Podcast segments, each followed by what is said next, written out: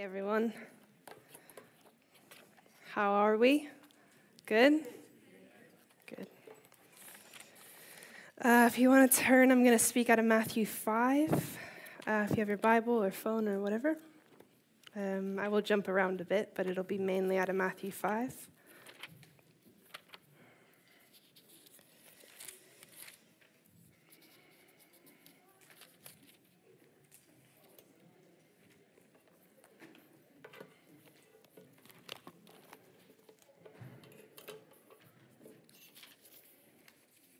Great. Well, it's good to see you all. Second service. I just did this in first service. I'm still getting used to this mic. Um, someone said, that's a nice Britney mic. so that's good.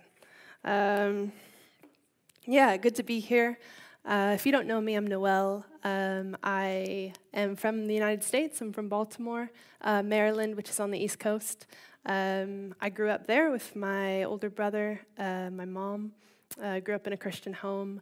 Um, yeah, and then I went to university, and then I, uh, after that in 2017, I moved across the country to California um, and went to a ministry school uh, called Bethel at Bethel Church, if you've heard of it, um, Bethel School of Ministry. Um, and I was there for four years, and that is where I met Tom, uh, who is the youth and young adults pastor here. Um, just recently started in September. Um, and yeah, we started dating. Um, and then we were long distance for a bit, um, which is not fun at all. It's, it's, yeah, it's not great. Wouldn't recommend it. Uh, but we got through it. and then um, I moved to the UK in May. Uh, we were married in July. And then uh, we moved to Bishop Stortford in August. So we've been here for about three months.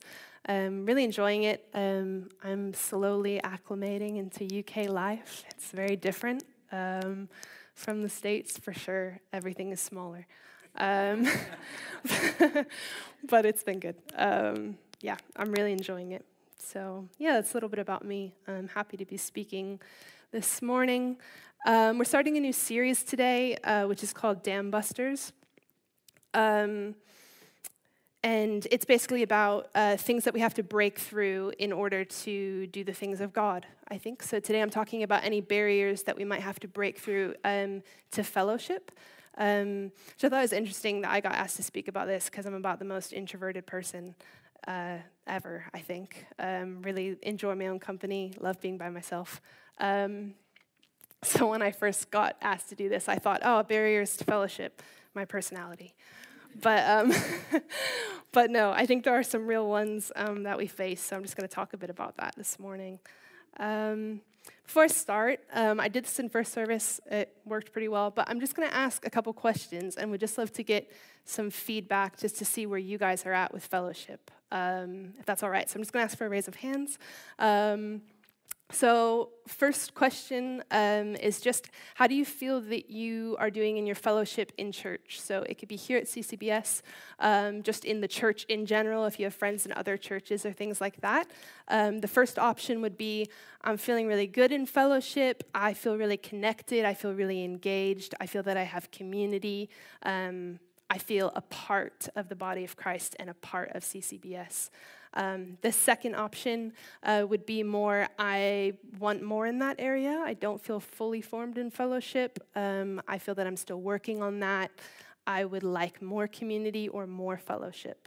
Um, so let's start with the first one.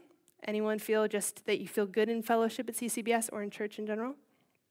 Okay, great. Good. Okay, good. And then Second one, I'm raising my hand for this one. Anyone feel like they would like more in fellowship in general? Can you raise your hand high? Okay, cool. Okay, so it's about half and half. That's great. First service, it was like 95% the first one. And I was like, well, you guys are already good, so I don't know, I don't know what I'm going to say. Um, no, that's really good. Okay, second question is your fellowship with the Holy Spirit. Um, how do you feel that you relate to the Holy Spirit? So, first option would be, yeah, I feel really comfortable with the Holy Spirit. Uh, he's my friend. I commune with the Holy Spirit. Um, and I feel very comfortable in that relationship and my fellowship there. Second option would be I would love to grow in that area. Maybe I don't really feel that I fully know who the Holy Spirit is, and I would love more of the Holy Spirit in my life or understanding of the Holy Spirit. Um, so let's do the first one. Hi. Al's in the middle. Good. uh, okay, and then I'm raising my hand for the second one. Anyone have second one? Okay, great, cool. All right, cool, great. Sorry, I didn't think there's no middle ground there. It's one or the other. All right, great. Okay. Um, cool. So I'm just going to start with why fellowship. Um, if you were here last week, Gareth gave a really good sermon. I think is one of the best that I've heard him preach. Um, and he was talking about the, um, the, the, early church in Acts and how they were devoted, uh, Acts 2.42, they were devoted to the apostles' teaching, to fellowship, to the breaking of bread, and to prayer. Um, I thought it was really good. Um, but he, he gave this definition for fellowship. He said, Fellowship is God oriented friendship that inspires us to pursue the things of God. And he just kind of talked about how it's deeper than your typical kind of small talk or your typical normal conversations that you might have on a Sunday morning, maybe, um, or in your day to day, but rather it's something that we connect. Um, because we love God, we connect through this and it urges us on, um, inspires us on in our walk with the Lord.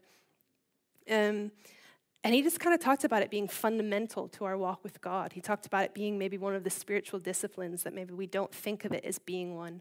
Maybe we don't think of hospitality or fellowship as being something that is a way that we actually follow the life of Jesus. It's a way that we actually copy the life of Jesus so that his the way that he lived on the earth, our lives look like that.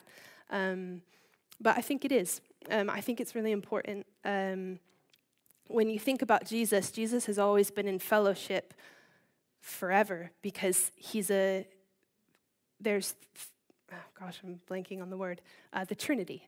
So there's the Holy Spirit, the Father, and Jesus, right? So Jesus has always been in fellowship with the Holy Spirit, and he's always been in fellowship with the Father, and that's where it began. And so from that, I look at Jesus and I say, yeah, I want I want that. I don't just want fellowship with God, with the Trinity, but because Jesus has always been in fellowship, I know that I'm designed for fellowship. I'm made in his image, and so I was made for it. Um, whether you're really introverted or really extroverted, um, whichever way we are, um, just understanding and appreciating the fact that I was actually made for this and made for people, um, yeah, I think is really beautiful. Um, I was thinking about Jesus, and when Jesus came to earth and he was preaching, um, he didn't actually preach a personal relationship with God. Sounds kind of uh, heretical, maybe, but he didn't. Um, he preached that the kingdom of heaven had come to earth, that the kingdom of heaven was at hand. And when you think about that statement, it's actually inherently relational. He did model a personal relationship with God. He went alone to, to, be, to be with the Father, right? But um, in what he presented to us and what he presented to people when he preached is that it was a kingdom. And a kingdom can't just be me, it can't just be my personal relationship with God. A kingdom is, is full of people. Um, and I really love the Sermon on the Mount. I've been quite stuck in the Sermon on the Mount lately. Um, and every single topic that Jesus goes through, I think he's saying this is what the kingdom is like, and that everything you do in this kingdom affects everyone else in the kingdom. Um, just found that really beautiful. So, um, yeah, so I recently was at um, I was at a birthday party a couple weeks ago. I was talking to a guy who uh, lives in London, and he used to go to church in London and stopped going. Um, and we were just kind of talking, and he told me that the reason that he stopped going to church was because he had so many other social avenues in other areas of his life that he didn't have at church, that he just felt that it was unnecessary for him to go.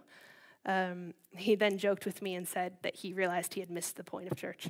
Um, but he basically was saying that, yeah, like I didn't feel a reason to stay in church because I've got that need of social interaction filled elsewhere. I just found that really interesting because we, so not only is our fellowship for us, not only is it for our own growth and for other people's growth, but it actually speaks volumes to non believers. It actually speaks a lot to when someone comes into a church. Um, how do they feel immediately? Do they feel brought in? And do they feel that their social life in the church is actually something that's bringing them closer to God or making them want to stay? Um, so I think that just speaks a lot to the importance of fellowship.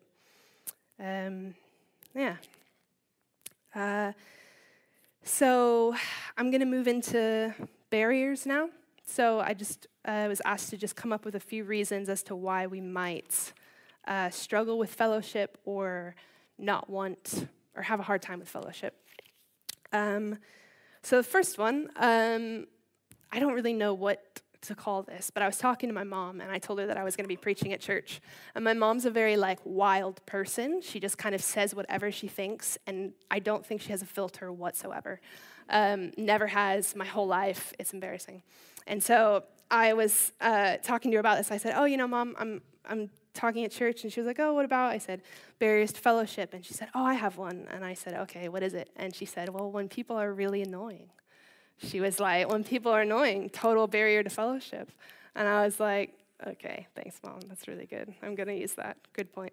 Um, but I actually think it's kind of true if you think about it. I think we, you know, you start serving somewhere, you go to a home group or you go to a small group, and there's always, not always someone, but there's sometimes someone, you know, and the person that maybe you just don't get on the best with or that you um, have a hard time connecting with. And I think we tend to create our circles with people that we uh, connect the most with, that are the most like us, and we kind of just stay there in fellowship. Um, but I would actually argue that it's actually not full fellowship if we are not including those that perhaps are a bit more difficult for us to be around, maybe the outcasts in the church, because um, I think there are some. Um, and so I think eh, that's really important. I think I have this proverb that I really like. It's Proverbs 25 2. And it says, It's the glory of God to conceal a matter, and it's the glory of kings to search it out. Um, another translation I like says, It's the privilege of God to conceal a matter, and the privilege of kings to search it out. So if we're the kings and queens, if we're the sons and daughters of God, um, I've always read that verse in a way to say that God hides himself so that I can find him. He hides himself to be found, which might sound a bit strange, but I think God hides himself in a lot of places. Um, and in one place, I think he hides himself is in the people that we have a harder time getting on with, to be honest. I think, I think, you know, let's say I prayed to the Lord and I said, God, I really want patience. I want to be more patient. Like, make me more patient. And then a month later, there's suddenly someone in my life that in order for me to be around them, I have to be patient. And they cause me to have to use patience because they're more difficult for me. Um, it would be a shame if I then used whatever power I had to either remove that person from my life or I removed myself out of the situation where that person was because I think God's trying to grow something in me. I think He's trying to use that person that maybe I have a more difficult time with to actually change me into a new person. Um, and I think we shouldn't overlook that in the body of Christ. I think there are people that um, need to be brought into that. Um, and there's also things for us to gain. There's something for me to gain in that, and there's something for that person to gain. Um, I think that's really important. Um, yeah. I want to read this uh, scripture in Matthew. If you turned, um, turning to Matthew 5, verse 43. And I usually read this in the context of non believers, but I actually think if you read it in the context of thinking actually about inside of the church and fellowship, it works quite well. Um, so it's verse 43. Your ancestors have also been taught, love your neighbors and hate the one who hates you. However, I say to you, love your enemy. Um, sorry, context. This is the Sermon on the Mount. Sorry, Jesus talking. I realize I didn't say that. Um, however, I say to you, love your enemy, bless the one who curses you. Do something wonderful for the one who hates you, and respond to the very ones who persecute you by praying for them. For that will reveal your identity as children of your heavenly Father. Verse 46 What reward do you deserve if you only love the lovable? Don't even the tax collectors do that. How are you any different from others if you limit your kindness only to your friends? Don't even the ungodly do that. So, yeah, when you're extending an invitation to someone, like even if it's, you know, whoever it is, like I think we need to pay attention that we're inviting in and extending kindness, the same kindness we would give to people that maybe are more like us or that we understand. So the ones that we don't, the same invitations and the same love, because I think that is fully formed fellowship in the church. um, and that we need it. Is that good? Yes. It's all good? All right, great. Um, yeah, I had a dream um, a couple years ago while I was at Bethel. Um, if you know Bill Johnson, he's the main pastor there. Um, I had a dream with him, and uh, we were sitting across from each other, and we were in a room, and um, we were talked about some things that were going on in my life, and then he was getting up to go, and I kind of leaned and I said, um, I just have one more question. And he said, Yeah. And I said, What's the difference between people who are all in for the Lord, like who have given everything and are totally there and just love the Lord, and the people who are maybe half in, half out, um, or maybe just not fully given to God? I said, What's the difference between those people? Um, and he kind of thought about it for a minute, and then he looked up and he said, Sacrifice. Um, and then my dream ended, and I woke up. Um, and I thought about it for a long time after that because um, I felt like it was a dream that the Lord had given me. Um, but right when I woke up, I thought about that uh, verse in, in, Scripture where it says that God desires obedience more than sacrifice. And I was kind of like, great, okay, I don't know what that, what that dream means then. Um, but yeah, the more I thought about it, the more I thought, maybe it's not things that I'm sacrificing directly to God, but what am I sacrificing for His people? What am I sacrificing for the people around me? Um, is fellowship for me actually costly? Does it actually ever cost me anything? Um, what does it look like for me to have fellowship in my life actually be a sacrifice? Does it mean that if I'm tired and I'm worn out right before home group, I still get up and I go and I still bring my full self? Does it mean that I um, pay for a meal for someone when maybe I don't have full finances for that at the moment? I'm actually doing it in faith. Um, does it mean that I invite someone to coffee who maybe I realize isn't going to be the most uh, easy connection, but that I feel that they need someone to reach out to them in the church and that I've seen that maybe they don't have friends or something like that? Um, but what does it actually look for me to have fellowship be a sacrifice and a cost? Because I think that is pleasing to the Lord. I think it's a, I think it's something that makes him feel loved.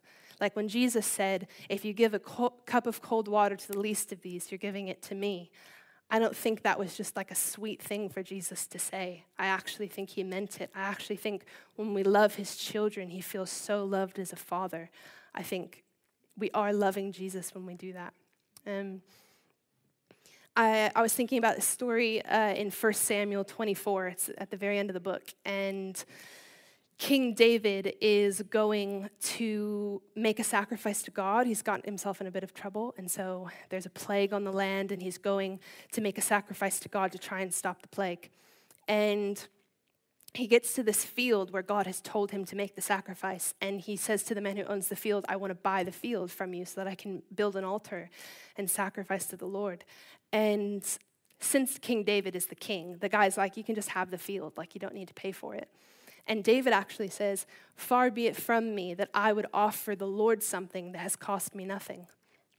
And he buys the field instead because he doesn't want to offer God something that didn't actually, that wasn't actually a sacrifice, that didn't actually cost him anything.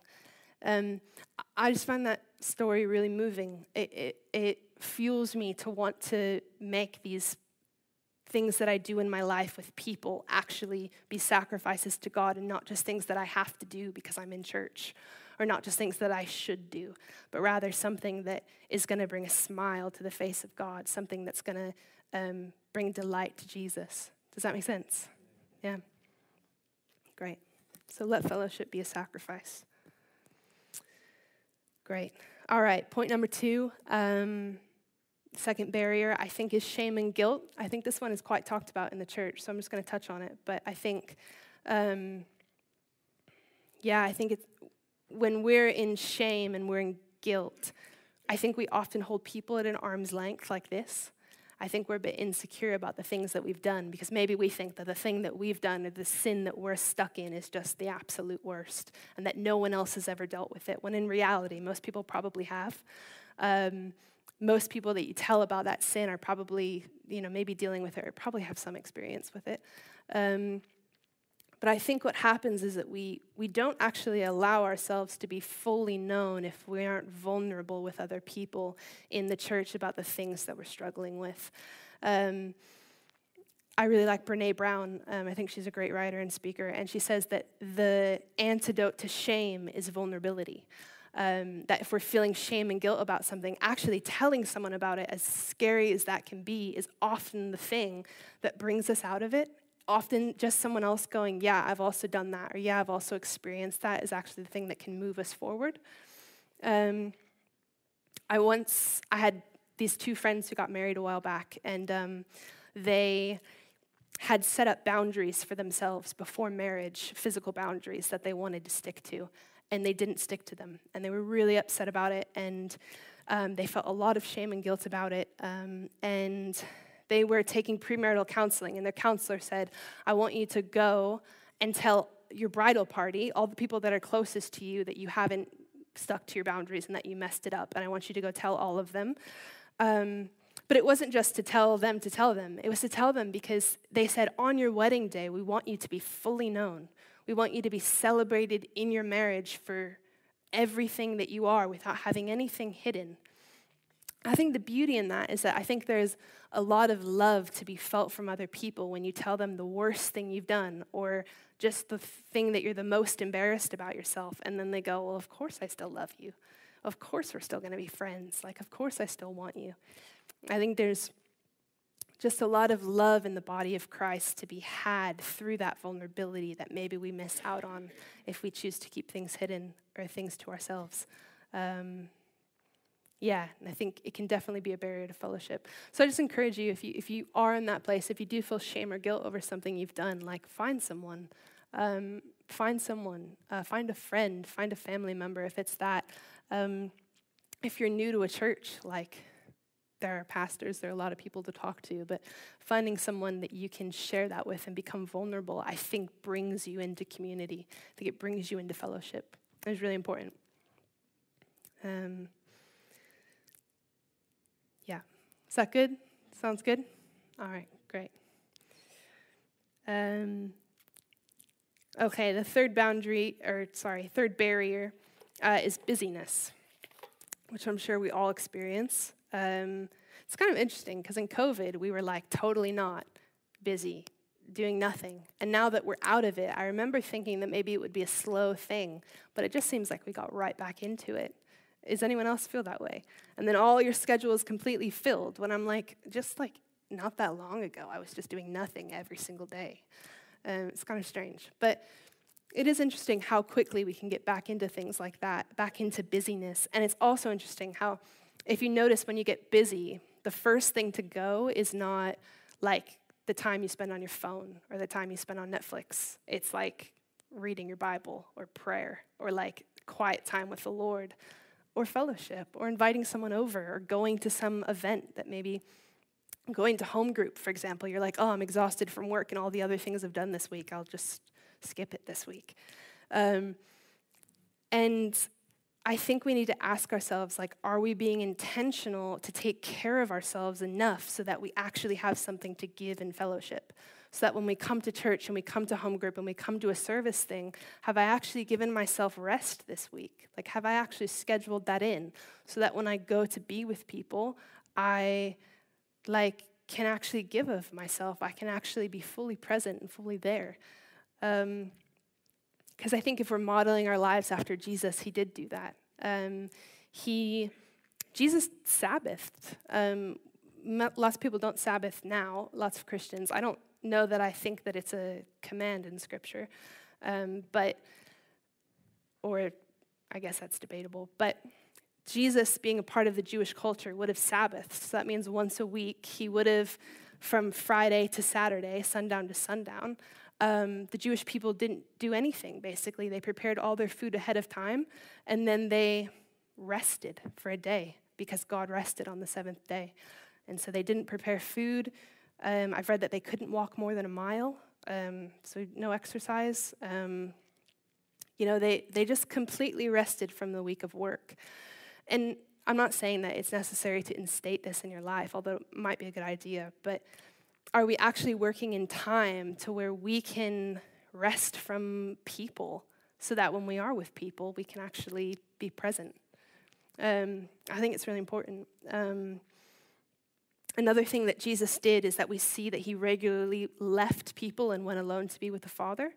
So I'm going to read Luke 5 15 through 16. It says, The news about Jesus spread all the more, so that crowds of people came to hear him and to be healed of their sickness. But Jesus often withdrew to lonely places and prayed. And, and I think Jesus did this probably for the same reasons. I think people crowds, like whenever you read in the Gospels, Jesus is surrounded by people. He's surrounded by crowds. People follow him. A lot of the times he tries to go away and people come find him. Um, and not just the crowds of people, but also his disciples. Like you take someone like Peter is following you, who often seems to be really obnoxious in Scripture. To me, anyway, I would find I would find him a bit annoying. I think. And so, but Jesus has got these 12 guys kind of looking up to him, being like, you're going to save us essentially. And he's got these crowds of people coming to he- coming to be healed like that and jesus was a human. Like that must have been exhausting. Like he must have known the limits of his humanity. He must have known his capacity and said i actually have to go away. I actually have to go be with god or else i'm going to forget why i'm doing this. Like i'm going to i need to be with god i think it was a, a necessity for him and so if it was a necessity for him, all the more it should be a necessity for us. All the more it should be a necessity for me um, to be with God. Yeah. Um, something I ask myself sometimes is if Jesus had my life, so if he was, you know, living in Bishop Stortford, recently married, going to this church, doing this job, um, how would his life look different from mine? If he had the same life as me, what would he be doing differently? Um, I, ask myself that a lot. I think it's a good question, especially in terms of fellowship or in terms of um, just how we model our lives or how we structure our lives. Do they actually look like how Jesus lived? Um, because a good way to become like him is probably just to copy the way that he lived, right? Yeah. All right, let's do the next point. Um, Next point has to do with the Holy Spirit. That's why I asked you for a raise of hands um, on how you're feeling with your relationship with the Holy Spirit. Last week, Gareth preached um, in Acts, like I said, he preached on the early church. And he was talking about how the early church were devoted to each other and the things that they were devoted to. And he was basically saying that they had this unique kind of fellowship with each other. But I was thinking about how they couldn't have actually had that fellowship without the Holy Spirit. So, first, the Holy Spirit comes on Pentecost, right? And it falls on the early church. And then you see out of that, they have fellowship with each other. So, I'm going to read Acts 4 31 through 32. It says, when this is a time, this is speaking of the early church. When they had ended their prayer, the building where they were assembled shook, and all were filled with the Holy Spirit and spoke the word of God with boldness. And then the very next verse, they were filled with the Holy Spirit, the very next verse, and the whole body of believers was united in heart and soul. So there's a clear connection between the fact that they were unified, which we're all wanting to be unified in the church. We always talk about unity. But first, they were filled with the Holy Spirit, and it couldn't have been without the Holy Spirit that they felt unified with each other. Um, and so I think when it comes to fellowship, like if if we are filled with the Spirit and we're living our lives doing things that please the Spirit, it's going to involve other people because that's what He wants. I think the Holy Spirit loves His people and loves to be with His people. Um, but I think that without friendship and communion with the Holy Spirit, we can often get quite tired and quite exhausted. Um, and so I just wanted to stress that. I think it's really important um, to be a friend of the Holy Spirit so that you can be a friend of, of His people. Does that make sense? Is that good? Yeah, good? Okay, great. All right, I'm just going to move on to some practicals. I think I'm good on time. Yeah? Okay, great. I'm going to move on to some practicals. Um, yeah, for those of you that raised your hand and you're like, I would love to be more involved in fellowship, or I would love more community, here are some things that have helped me. Um, Okay, so one thing, I've been listening to a podcast lately, um, and it's on, they're doing a series on interpretation and translation of Scripture, which I don't know a lot about and want to learn more about. So I've been listening to it, and they talk about this, this proverb. You've probably heard it. It's Proverbs 22 6, and it says, Train up a child in the way he should go, and when he is old, he will not depart from it. How many of you heard that? A lot of you, yeah, great. Um, and so this guy was talking about how if you take that scripture, but you translate it directly from the Hebrew, how they would have read it, it actually, the word train reads more like it means to awaken a thirst in someone. And if you take the part that says in the way he should go, it actually means according to the way he is bent. Like bent. So basically, the difference is train up a child in the way he should go and he will not depart from it. And awaken a thirst in someone according to the way that they are bent. And when they are old, they will not depart from it. I, I just think the difference between those two is profound because I think, so for example, I love to read. Um, I studied English at university. I absolutely have always loved books, loved reading, and loved writing. I've always found God very easily in Scripture. I've never found reading my Bible hard. Like, I don't, I find it very engaging. I love to read it. Um, I love to be dedicated to it. But I realize that for a lot of people, that is not the way that they are bent. Like, a lot of my friends have a really hard time just sitting down and reading the Bible, so they listen to it, or they read it in a group, or they find other means to get the Word of God into us because we need to. Um, but I'm realizing like I've awakened a thirst in myself in Scripture for God in the way that I'm bent, right, towards reading and towards Scripture. Um, and then when I've grown old, um, I, have not, I haven't departed from it. I still love to read scripture. I still love to go, find God in scripture. So I guess my point is like, what way are you bent towards fellowship? Because I think we're all made for fellowship, but maybe you're trying to find fellowship in ways that are typical or normal in the church, but you're actually finding yourself exhausted from them. So, like, if every week before home group you're just absolutely dreading going, you should probably consider that. You should probably think about that. Like, do I, does this actually bring me life? Does this form of fellowship actually feed me? Does it actually inspire me on to be with God more and to have Him more in my life? For a lot of people, it does. I think home groups are really beautiful. Um, but maybe, like, maybe you love one on one fellowship. Maybe you just like going to coffee with someone. Maybe you like to go on a walk with someone. Like, maybe you only really connect with people when you're serving. Like maybe you need to be in a service project with people. Um, maybe you like hosting and you'd rather have people over to your house and you just find that you're filled with so much joy when you get to invite people in um, to your personal space, you know? But I think it's important because if we're constantly doing, like, if we're constantly fellowshipping in ways that are actually exhausting us, I think that's how we lean out of it. I think that's how we slowly come out of fellowship because the ways that we're going for it actually aren't bringing life. Does that make sense? Yeah. Um, so I would find, talk with the Holy Spirit, like, what are some ways that I can fellowship in the church in CCBS that are actually going to bring me joy in life? Um, yeah, the second thing I want to talk about is to be intentional. I think intentionality is really important, and it's often overlooked in the church. Um, so, like, I'm newly married to Tom. Um, and when we, when Tom and I actually set aside time to do things in our marriage, and we set aside specific time of like, we're gonna Thursday night, we're gonna go on a date and we're gonna make dinner and we're gonna watch a movie. Versus like we could do the same thing on Tuesday night, let's say. Like we could literally make dinner, watch a show, and play a game. But the fact that we set aside t- like time aside to go do that makes me feel so loved by it because it's intentional, because we actually decided, no, we're going to do this so that we can bond, so that we can grow our relationship and love each other. Does that make sense? There's such a difference in that intentionality.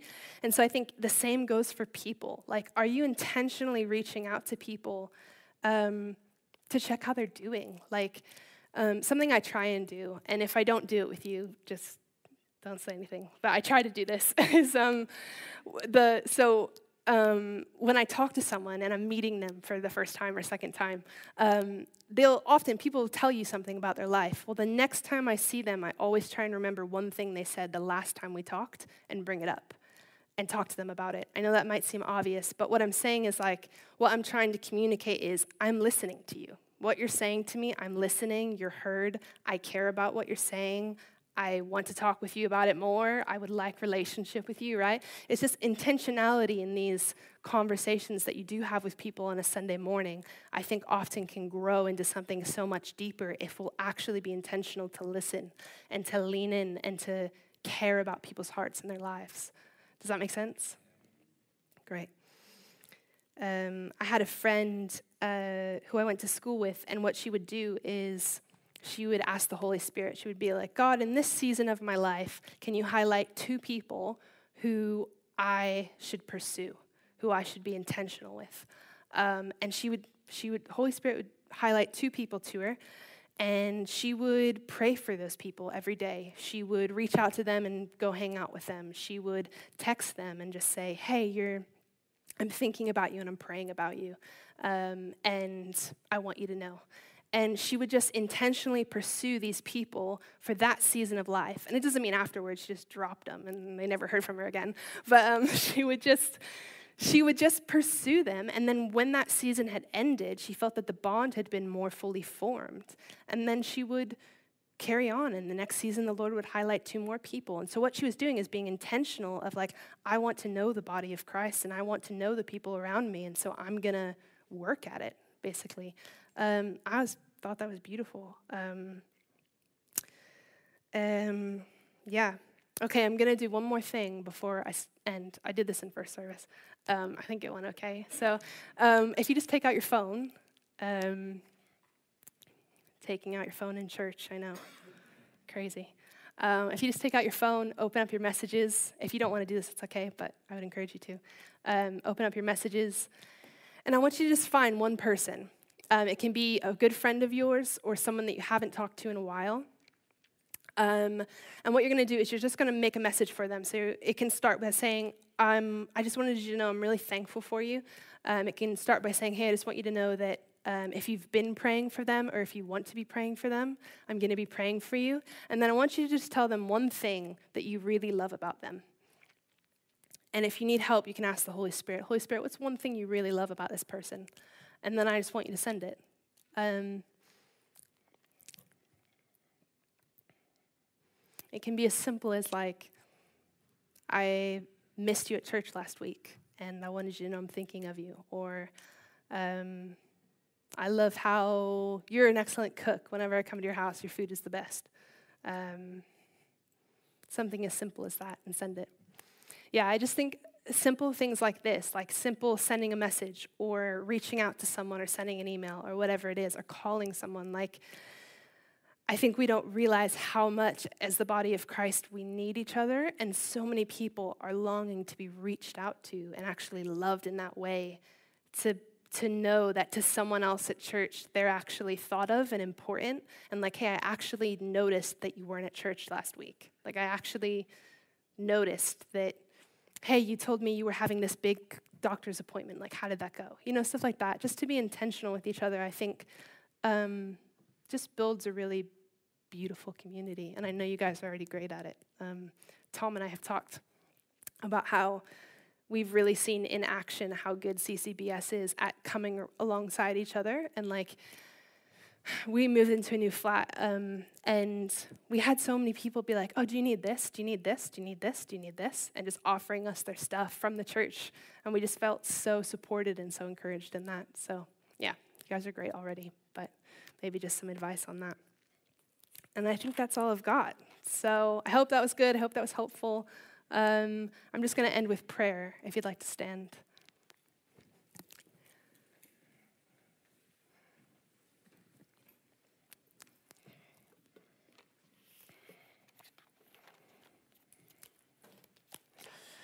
Yeah, thanks God so much um, for CCBS. Thanks for um, just thanks for the body of Christ, Father.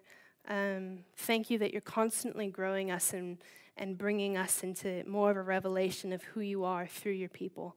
Um, I just bless every relationship in this room, the ones that are struggling, the ones that are um, the ones that are just starting, um, the ones that have been around for a long time. And God, I just ask that you would um, just bless those relationships and bring them to a next level, God.